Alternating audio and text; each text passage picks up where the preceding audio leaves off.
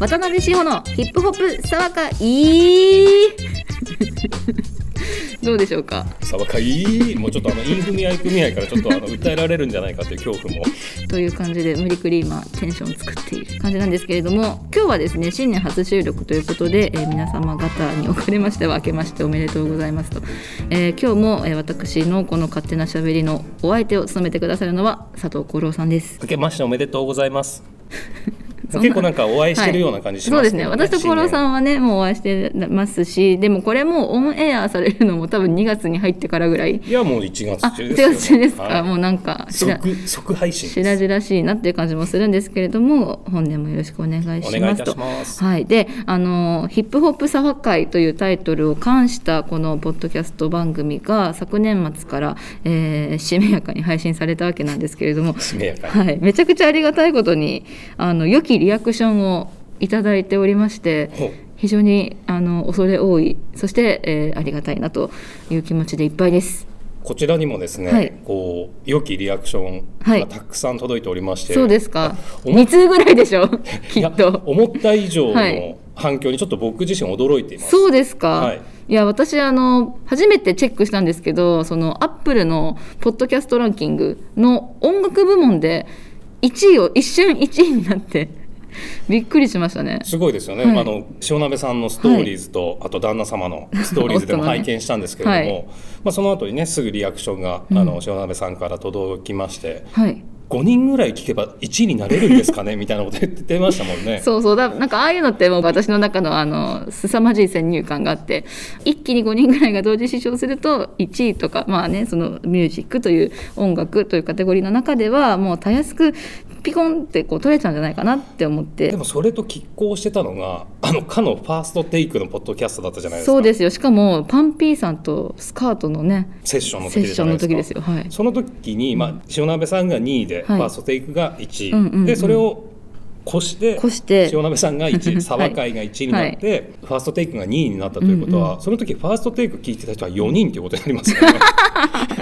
その一瞬ね、うん、一瞬そう。でもほらファーストテイクは基本いちいだから、はい、延べだとやっぱもうすごいすごい数になるじゃないですかきっと。いやでもねきちんとこうランキングの推移を見るとですね、はい、塩鍋さんのポッドキャストいい感じにこう揺らめいていましたよ揺らめいてますか、上位を、うん、すごいありがたいですね。いや本当にもうねこんなんでも聞いてくださる方がいらっしゃるのはとてもとてもありがたいですし、そしてあの冒頭のジングルを作ってくださったのが皆様お分かり で, でしょうかかのミツザビーツさんがあそうなんです、ジングルを作ってくださっている実は、ね、はい、最近あのミツザビーツからですね、はい、あの ディージェー ミツザビーツにまた改名したっていう。あ改名された、はい、そうなんで、まあ、本人曰くそもそも ディージェー ミツザビーツから ディージェー を外してミツザビーツに改名したことすら誰も知らないから、うん、別に誰も知って得もない改名ですって、はい、あそうですか。でもじゃあここで広くね皆様にも、まあ、はい、うわごにんぐらいしか聞いてないとは思うんですけどディージェー ミツザビーツさんに改めてお名前をね、えー、変えられたと、まあ、ミツザビーツさん本当にありがとうございます。素敵なジングルありがとうございます、はいはい、もうありがたくこうね喋らせていただいております、はい、であの前回前々回の配信の時はまだあのタイトルが実は決まってないそうなんですよ話なんですよね、はい、でそのありがたいリアクションの中に、はい、ええ、そもそもなんでヒップホップ、はい、これ茶話会なんですか、はい、沢会なんですかっていう問い合わせがありまして、あそうですか、はい、はい、まあ、ちょっとかっこいい英語のタイトルとかもちょっと考えたんですけど、でもなんかちょっと私の柄に合わないなみたいな、でもうちょっとこうリラックスした感じも出したいし、まあ、日本語で喋ってるから日本語のタイトルがいいかなと思っていて、で、まあ、ただちょっと、ね、あのタイトルだけを見た時にどういったことを話しているのかっていうのをちょっと伝えるために、まあ、ヒップホップというのは非常に僭越ながら入れさせていただいてですね、させていただくというのは嫌な、ね、ちょっとこう今こうさせていただく問題もちょっとあってさせていただくつのはなんですけど、であのまあ、そのリラックスした感じこうかっちりしたラジオ番組ではないし、そしてお相手は幸郎さんだしリラックスした感じ、まあ、その茶飲み話みたいな感じだなって思って、うん、沢会っていう単語なんかすごく良くないと思ってですね、うん、そうですね、なんか響きもね、はい、であともう一つその英語のイディオム表現でですねスピルザティーっていう表現があって、まあ、お茶をこぼすっていう直訳するとお茶をこぼすっていう意味なんですけど、それってなんかちょっといらんこと言うとかちょっとゴシップな話漏らしちゃうとか、はい、そういう意味もあるんですよね。なんかちょっとえどうしようかなどうしようかなって言ったけど、あスピルザティーしちゃいなよみたいな感じの言葉でもあるんですけど、だからまあそういうちょっとね裏話的なこぼれ話的なニュアンスも含めてヒップホップサワー会ダブルミーニング的なそんな、ねうんうん、こう茶の瓶話といえば、はいまあ、塩鍋さんと昨年ぐらいですかね、うんうんはいまあ、そのコロナ禍になってからの現場って何なんだろう、はい、みたいな、はい、現場最近行ってますみたいな話をね、うん、ずっと話しながら、はいまあ、にせんにじゅうにねんを迎えて本当、ね、今回はですね、はい、現場っていうものについてちょっと語れればなと、うんうんうんはい、語りたいなと思っていたトピックでもございましたね、はいはい、でなんか分かりやすくその昨年の緊急事態宣言が明けたタイミングでね、はい、あの塩鍋さんちょっと現場復帰したんですよみたいなことをおっしゃってましたけどもね、うん、はいはい、それダブルミーニングだとは思うんですよね、はい、そうですね、はいうんうん、久々に足足を運んでなんか感じたことっていうのは何かありましたか？ワンサカワンサカありました。本当にワンワンサカサカありまして、であのね私が、えーと、にせんにじゅうねんのだいたいにがつさんがつぐらいにあの、まあ、日本にもコロナがやってきたみたいなダイヤモンドプリンセス号が、えー、こうずっとね横浜に泊まってて、でさんがつの頭ぐらいに小池百合子都知事がさん密みたいなことをおっしゃってたんですよね。でそんなさなか私にせんにじゅうねんさんがつに、えー、コロナの蔓延コロナウイルスの蔓延と同時に出産したんですよ。で、えーと、出産後に初めてクラブにがっつり行ったのが多分その年のじゅういちがつぐらいなんですけど、めっちゃ驚いたのがとにかく若い人しかいないっていうね、まあ、平日のあ祝前日のイベントだったからっていうのもあると思うんですけど、とにかく若い人しかいなくて、で小室さんもお感じになってるかもしれないけど、そのコロナでロックダウンみたいな状況になった時にやっぱりそのさんじゅうオーバーのこうなんていうんですかね人々は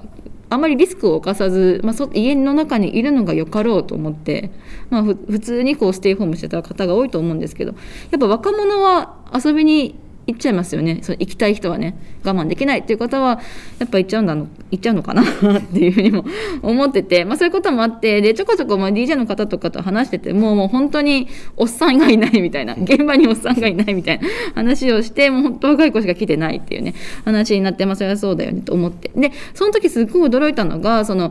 世間というか社会としては本当にこうでロックダウンでウイルスも蔓延してて分かんない未知のウイルス怖い怖いってなってて、なんかこういろんな活動が停滞していた時にもかかわらずアンセムができてたんですよフロアの中で。でみんなしっかり新婦のそれこそモールボーイズだったかあのそれこそチャ、チャリ君 ディージェー チャリ&タツキの極バイブスとか、はい、あとカズマくん の, あのティーンエイジバイブスとか、はい、バッドホップのバッドホップワールドってアルバムの中からの曲とか、その年に出た曲をみんな歌ってたんですよね、まあ、マスクしてたけどねみんなね歌って飛び跳ねてたんですよね、はあうん、声, 声も出さずに声も出さずに歌って飛び跳ねてた声も出さずに歌うってなかなか難しい行為ですけどね心の中で大合唱ってことですよね。そうそうそうそう、だから社会的にはもうにせんにじゅうねんにがつからじゅうがつじゅういちがつぐらいまでな結構そのなかったことにされてるんじゃないかなって思ってたぐらいなんですけど、うんうん、あの実際若者はそこでちゃんと自分たちの流行っていうものを作っていたんだなって思って、それにすっごいびっくりしました。やっぱそういうのって現場に足を運ばないと体感できない経験じゃないですか、はいうんうん、そう、まあ、まあ毎日その Spotify のチャートとか YouTube の数字の動き方とかを見てたら分かるのかもしれないですけど、で、まあ、だし、まあ、実際こう エスエヌエス とか見ててあ流行ってんだなみたいなのは な, なんとなく分かるけど、実際その現場であの若者たちがやいのやいのしてるっていうそこを見てちょっと衝撃を受けたんですよね。なるほど、はいそもそもそのわんさかある中でも、はいはいはい、そもそも論を聞きたいんですけれども、はいまあ、塩鍋さんが現場を大切にしている、うんうんまあ、してきた理由っていうのをお聞きしてもいいですか？えっと、私はですね、まあ、前回も喋ったけどにせんさんねんに上京してきて、でその上京の動機もとにかく渋谷のクラブで遊んでみてっていうのが動機でハーレムって本当にあるんかみたいなでやっぱジブさんとかの歌詞見てても本当に牧大輝長谷部小屋いるんかみたいな感じで来たわけですよね。だから本当に目的がそれだったので、はいまあ、もう上京してからすぐにやっぱこう渋谷のあの辺の丸山町に足を運んで、えー、でそこで人脈を作ってきたりとか、まあ、その自分の好きなヒップホップカルチャーにどっぷりみたいな空間にこう自分自らこう、ね、身を置いてきたっていうのがあって、で当時はやっぱりその エスエヌエス とかもないから行かなきゃ誰とも会えなかったんですよね。そうですね。で、まあ、そのよよいいか悪いかってところもありますけど、やっぱそのヒップホップのコミュニティってちょっと閉鎖的でもあるから、実際に会って話して自分がこういう人間ですっていう、あのこれぐらいヒップホップ好きっすみたいなことをちゃんとこう伝えないと受け入れてもらえないみたいな、そういったところはまあ間違いなくあったと思うんですよね。だからちょっとで、かつ私はまあ何かこうメディアの仕事とか裏方っぽい仕事したいなというふうにも思っていたので、ひたすらその、まあ、友達も作りながら何か関係者の方とお近づきになれないかなと思いながらずっとずっと足を運んでたイコールまあ大事にしてたっていうところはありますかね。その当時、はい、自分がこのぐらいヒップホップ好きですよっていう気持ちを、うんうんまあうんうん、その ディージェー なりアーティストなり、はいまあ、業界の方だったり、はい、こう自分の好きな度合いをどういうふうにあのレペゼンしてたんですか？ああのもう今振り返ると本当にクソだなって思うんですけど、ちょっと知識マウンティング的なところはやっぱりヒップホップ アイキュー マウンティングしたんですか？あ、これなんとかのサンプリングとネタと同じっすよねみたいな、クソお前何うっせえみたいな、あってごびょうでそれみたいな、これとこれつなげることとかあるんですかみたいな、クソうぜえ女子大生だ な, みたいな。なるほど。あとその、まあ、今もだけどブースとお客さんの距離がまあまあ近い箱とかだと、もうこれ見よがしに、てかこれは結構ねずっとやってましたけど、そのこれ見よがしにリリックを歌う、英語の曲でもで、私知ってんだけど、うん、みたいなリリックを歌う、あれはブースにちょっと前のめりに行ってるところとか見たことあるんですけど、はい、それ歌ってたんですね。あ、歌って結構な確率で歌ってたと思いますね。かけてる曲は何だろうって見に行ってたのかなと思ったんですけど、うん、あ、何だろうって見に行くこともありましたし、歌うこともしばしばあったそこで知ってんだけどあのご自身をレペゼンされてたわけですね。そうですね、レペゼンしてましたね。あと当時はやっぱファッションとかも本当になんていうんですか、もうアメリカのヒップホップとか アールアンドビー のミュージックビデオをそのままコピーるファッションとかもしてたんで、私もうこれ着てんだけどみたいなまあそういうね、そういうところを、はいまあ、披露する、まあ、アーティチュードというか、ねはい、そこでの、うんうんうんまあ、そうですよ、戦いと言ったら大げさかもしれないですけどバチバチですよ、うん、であとはもう当時からもうそのこの曲が流行ったらこういうダンスがあるみたいなのあったから、私このステップ知ってんだけどみたいな、なるほどそういうのもバチバチのなんかそうエッセンスの一つでしたね。ああ、もう旗から見たらもうまざまざと鬱陶しい女子、はい、そうそうそう、まあ、また来たよあの女って絶対思われてたと思うし、あとはその英語の勉強も頑張ってたから、その英語が話せますみたいなのもまあいやらしい感じですけど、ちょいちょいアピることはあったと思います。でもそれをやってきたからこそつながった人脈とかっていうのもあったわけですよね。はい、そうですね。いや本当そうで、その柳竹さんとかも現場であったし、もう本当 ディージェー はじめさんとか皆さんもそうですよね、ダボさんとかジブラさんとかも多分最初はクラブでお会いしたと思うし、でも功労さんとどこだったかあんま覚えてないですよね。僕ハーレムですね。あ、やっぱりそうですか、はい、だから本当そういうことなんですよね。紹介していただきました。あ、さようですか、はい、ちょっと記憶がおぼろげで、だからその当時確かウエスタイサミットっていうありました、ねはい、そういうなんか業界関係者が集うイベントとかもあったので、そういったところに先輩に連れてってもらって、さらにそこから人脈を広げると。あと私すっごいラッキーなことに、あの先輩の美穂さんって先輩がいらして、で美穂さんがつないでくれたんですけど、ハーレムでステップスっていうダンスイベントが開かれてて毎回パンパンだったんですよ、はい、でそのスタッフ本当フライヤー巻いたりとか、当日のタイムテーブル管理したりとか集客したりとかっていうことをやらせてもらって、でそこのボスが ディージェー 福室っていう方だったんですけど、もうそう福室さんは本当にもう人生振り返ってお世話になってるピラミッドの頂点に立つぐらいの方なんですけど、はい、本当にもうねクラブでのご縁が人生を形成してるっていう感じですね。 ディージェー 福室さんというのはかの、はい、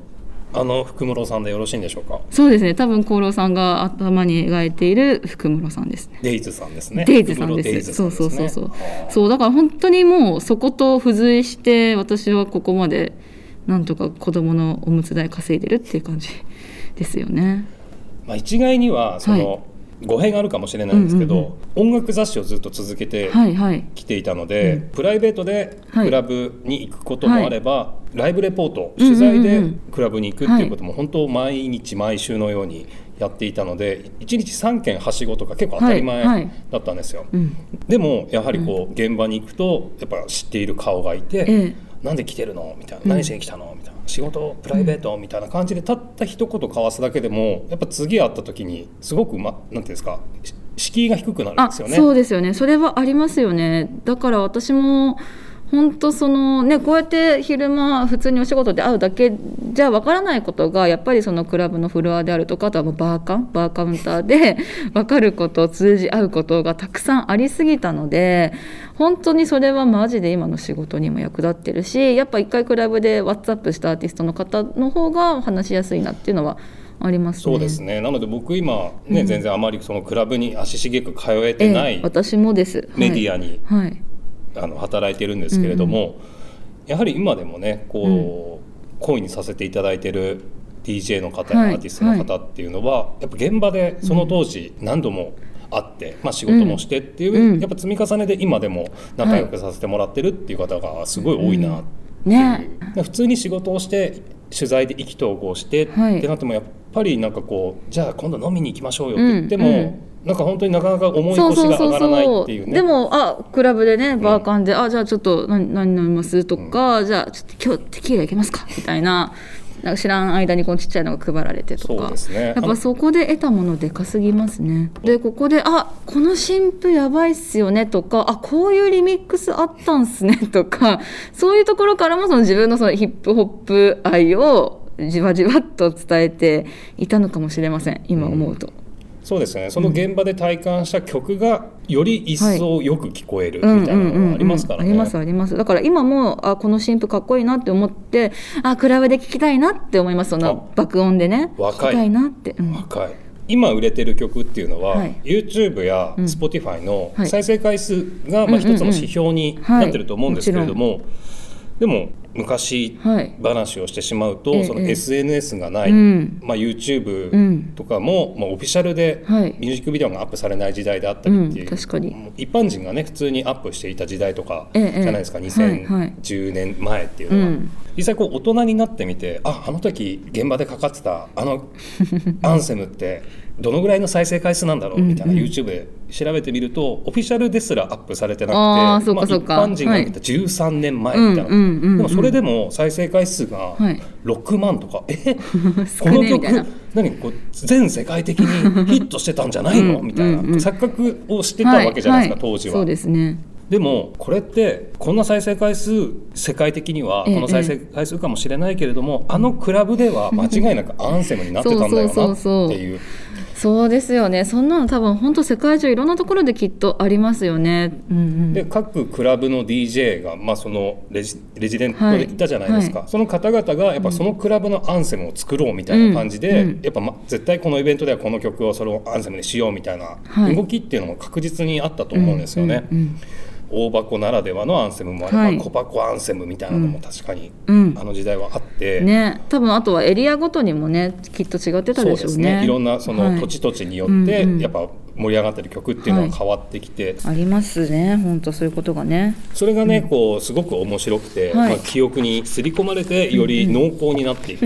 わけなんですけれども、はいはいまあ、塩鍋さんのねせっかくなのでねその現場といったら私これなんですよっていう曲ってあったりするんですかね。めっちゃあります。であの、まあ、このポッドキャスト収録する前日の夜にコウロウさんからそれをこう ライン でこう言われて、はい、ちょっとそこでネタバレしちゃうんですか。そうネタバレしていいですか。でそれで、はい、私はそうですねありますねって言ってにさんきょくそれこそ YouTube の ユーアールエル とか送ってこんな感じですかねって送ろうと思ったんですけど、ちょっとディグり始めるとマジ止まんなくて、今もうプレイじゃあこれはもうプレイリストいっこ作っちゃった方が早いわということでプレイリスト今作ってでまだちょっと曲を増やし中ではあるんですけれども、めちゃくちゃあってですね。でそのプレイリストなんですけれども現場っていうタイトルのプレイリスト漢字で漢字で現場っていうプレイリストを作ったんですけど、はい、まずちょっと 語, 語らせていただきますと、はい、私の初めての現場体験っていうのがにせんねんいやせんきゅうひゃくきゅうじゅうきゅうねんぐらいかな。その自分が中さんの時中にか中さんか曖昧なんですけどぐらいの時に広島のカフェジャマイカっていうちっちゃい箱があったんですね。あの人生を左右したレゲエなのかヒップホップなのかの時ですね。でそのだから手前ですよね。なんかその進路について、大学の進路について本気で悩む前に初めてクラブに行って、で、まあ、すっごい可愛い話なんですけど、そのクラブがくじオープンだったんですよ、はい、で私、まあ、ちょっと田舎に住んでて自分の家に帰るバスがくじはんが終バスだったんですよ。そのなんか 町, 町のねあたりから出てるバスだから、くじからオープンと同時に入り、覚えたてのこうカルアミミルクだかラムコークだかを飲みそう時代背景が見えますね。そうでくじにじゅっぷんぐらいに出てダッシュでバス停に行くみたいな。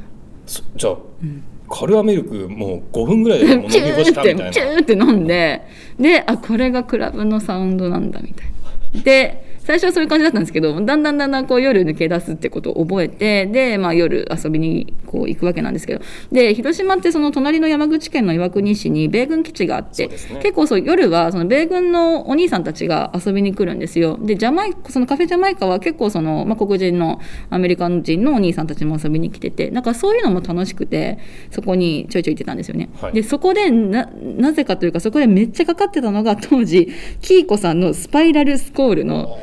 ダンスホールリミックスフィーチャリング朝鮮リーさん、間違いなく名作じゃないですか。そう、これすっごいかかっててめっちゃ合唱してて、で同時にあのモンドグロッソというか、まあ、バードさんの代表曲でもあると思うんですけどライフ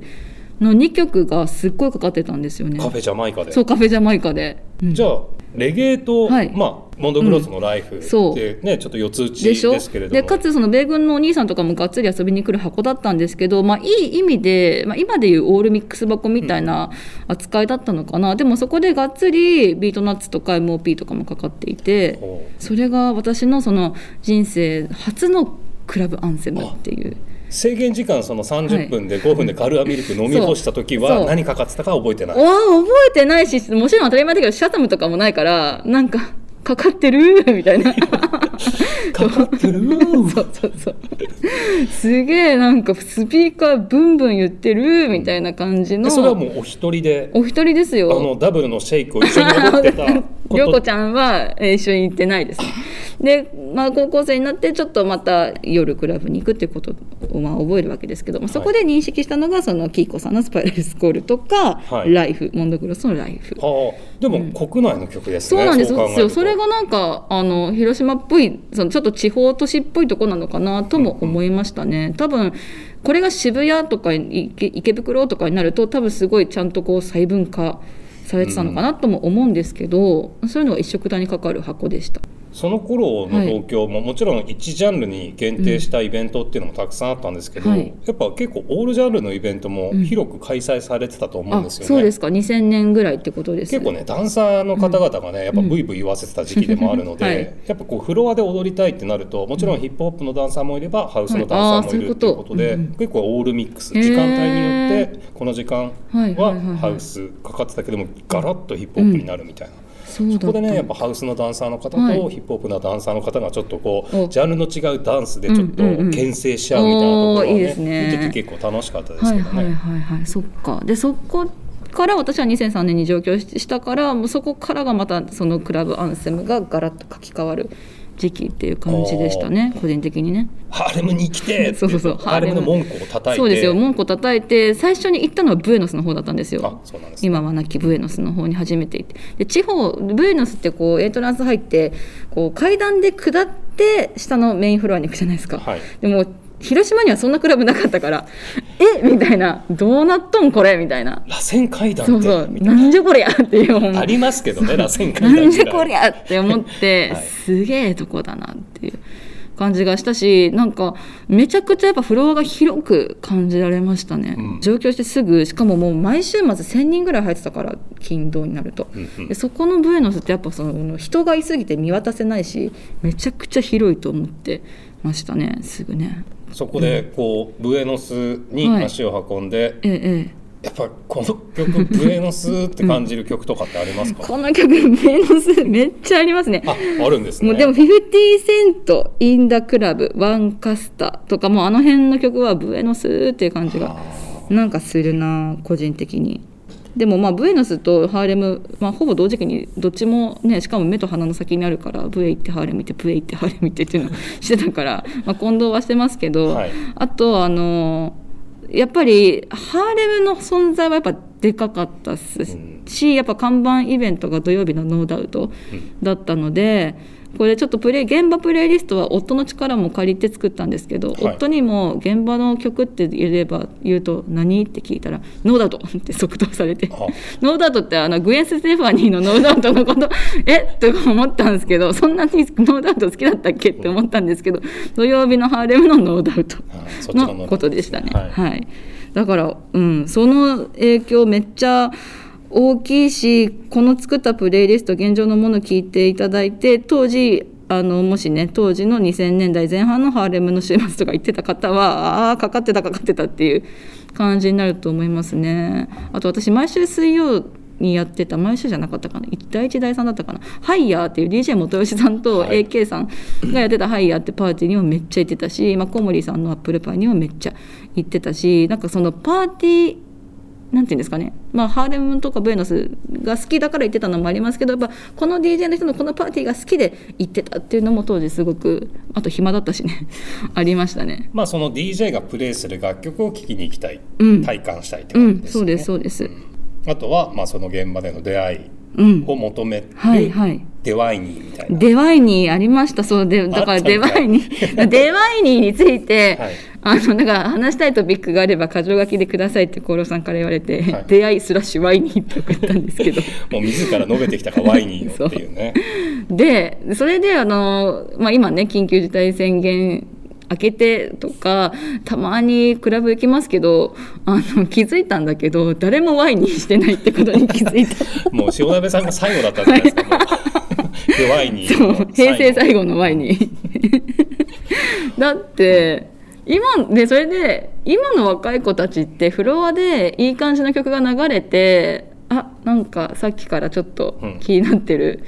彼、うん、もしくは彼女とだと、まあ、よじとかごじぐらいの明け方のフロアでいい感じの曲が流れてワインにしつつ、えー、距離を縮めるとか、そういうのってあんのかなってふと思ったんですよね。でも今の話の流れだと、うん、その明け方にかけて、うんうん、まあ、ディージェー もそういうロマンチックな、ねねね、曲をかけてくれるからこそのワインになって、塩鍋さんの場合出ワイニーですからね、もういやいや出会い頭に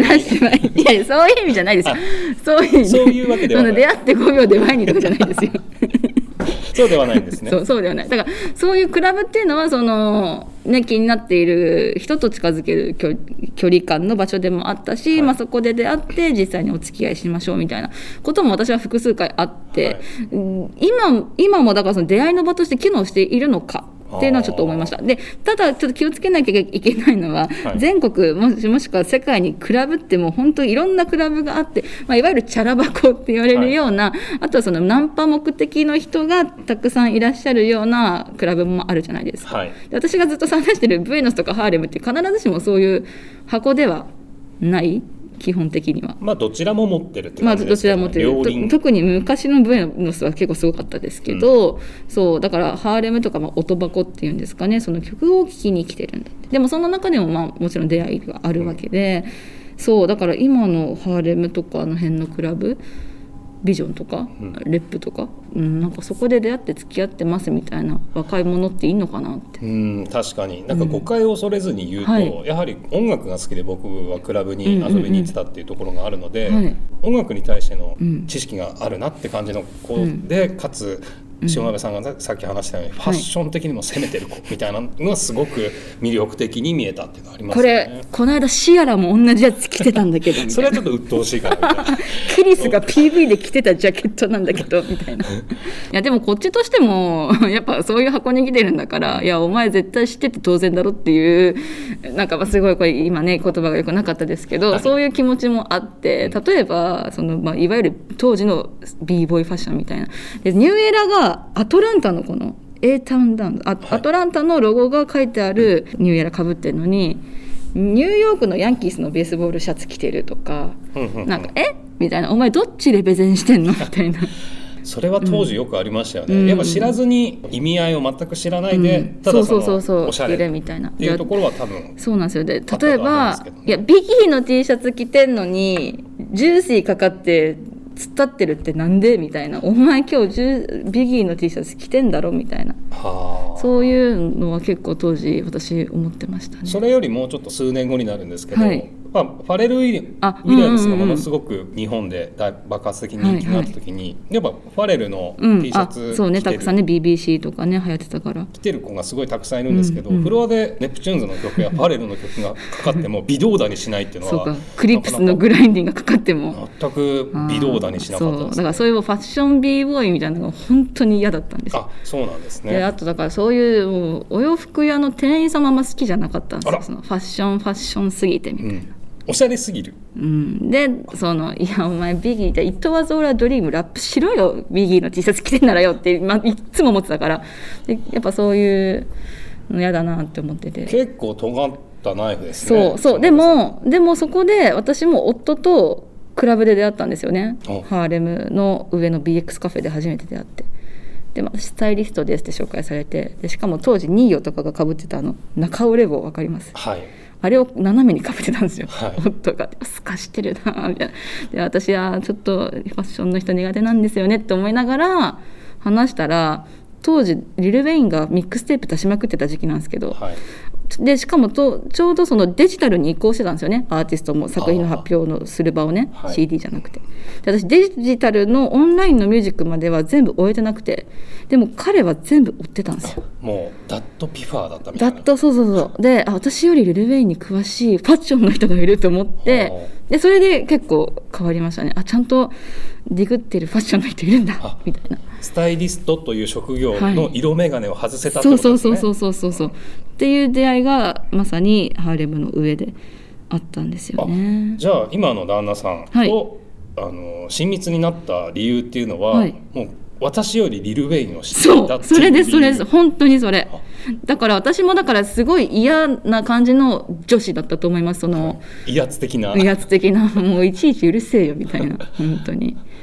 あでも、ね、先ほど言ったニーヨの中折れ棒、はい、うん、でもすぐシルエット浮かびましたもん。その浮かびました。当時、はい、みんな被ってましたもんね、はい、僕は絶対被れない側の人間でしたね確かに小室さんずっとニューエラっすもんね。ニュエ僕はセブンユニフォーム派でしたので。あ、そっかそっか、はい、そうなんです。やっぱ、ね、こう皆さんすごいおしゃれなキャップ、うん、ハット、うん、ニットみたいな被っていたと思うんですよね。そうそうそう、うん、だから本当に今のだったらインスタグラムで全部情報はね、知りたい情報は全部受け取れると思うけど、やっぱその何が流行ってるか、ファッション面においてもなんかトレンドにおいても何が流行ってるかっていうのはやっぱり私はだけどその実際に現場に行かないと分かんなかったっていうのもあるし、そのじゃあそのシアラと同じ服着てシアラ着てたんだけどっていうのも今だとまあインスタグラムでフレックスすればいいのかもしれないけど、やっぱそれを実際にハーレムに着ていくっていうことで自分のこう承認欲求が満たされたっていうのは間違いなくあるし、これ前も言ったかもしれないんですけど、はい、この今回プレイリストにシアラの「王」って曲入れてて、ルーダ・クリストやって、はい、でそこでオレンジと水色のしましまのパーカー着てるんですよ、シアラは。着てますね。丈がこんぐらい、おっぱいの下ぐらいの丈の。だんだんだんだんだんだんだんだんってやつ。そうそう。でその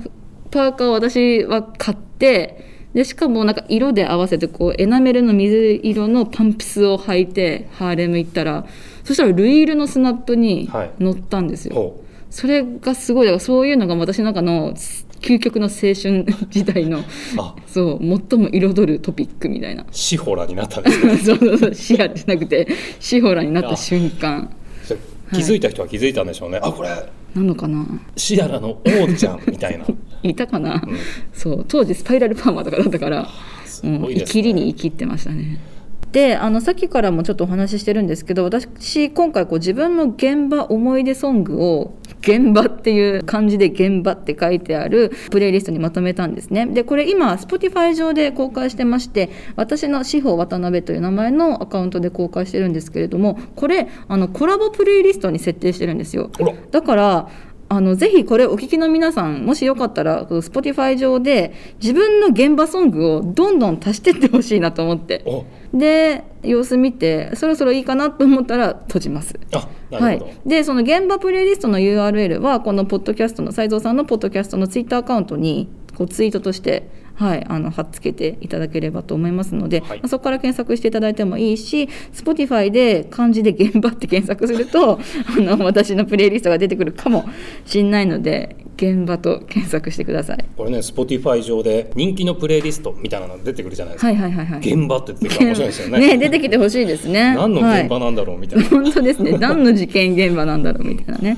確かにね、はい、こうあまりこうクラブカルチャーにのっとってない方々だったので現場的で大体犯罪が起きた場所なんじゃないかみたいな ね, ね, ね、はい、思われちゃうんで、うんまあ、そんなクリミナルマインドな、ねえー、楽曲もお待ちしております。というわけで、えー、今日も渡辺志保のヒップホップサバ会をお届けしましたがいかがでしたでしょうか。えー、皆様からのご意見ご感想リクエスト質問などなど随時受け付けておりますので、えー、斉藤さんのポッドキャストのアカウントもしくはそこに明記されているメールアドレス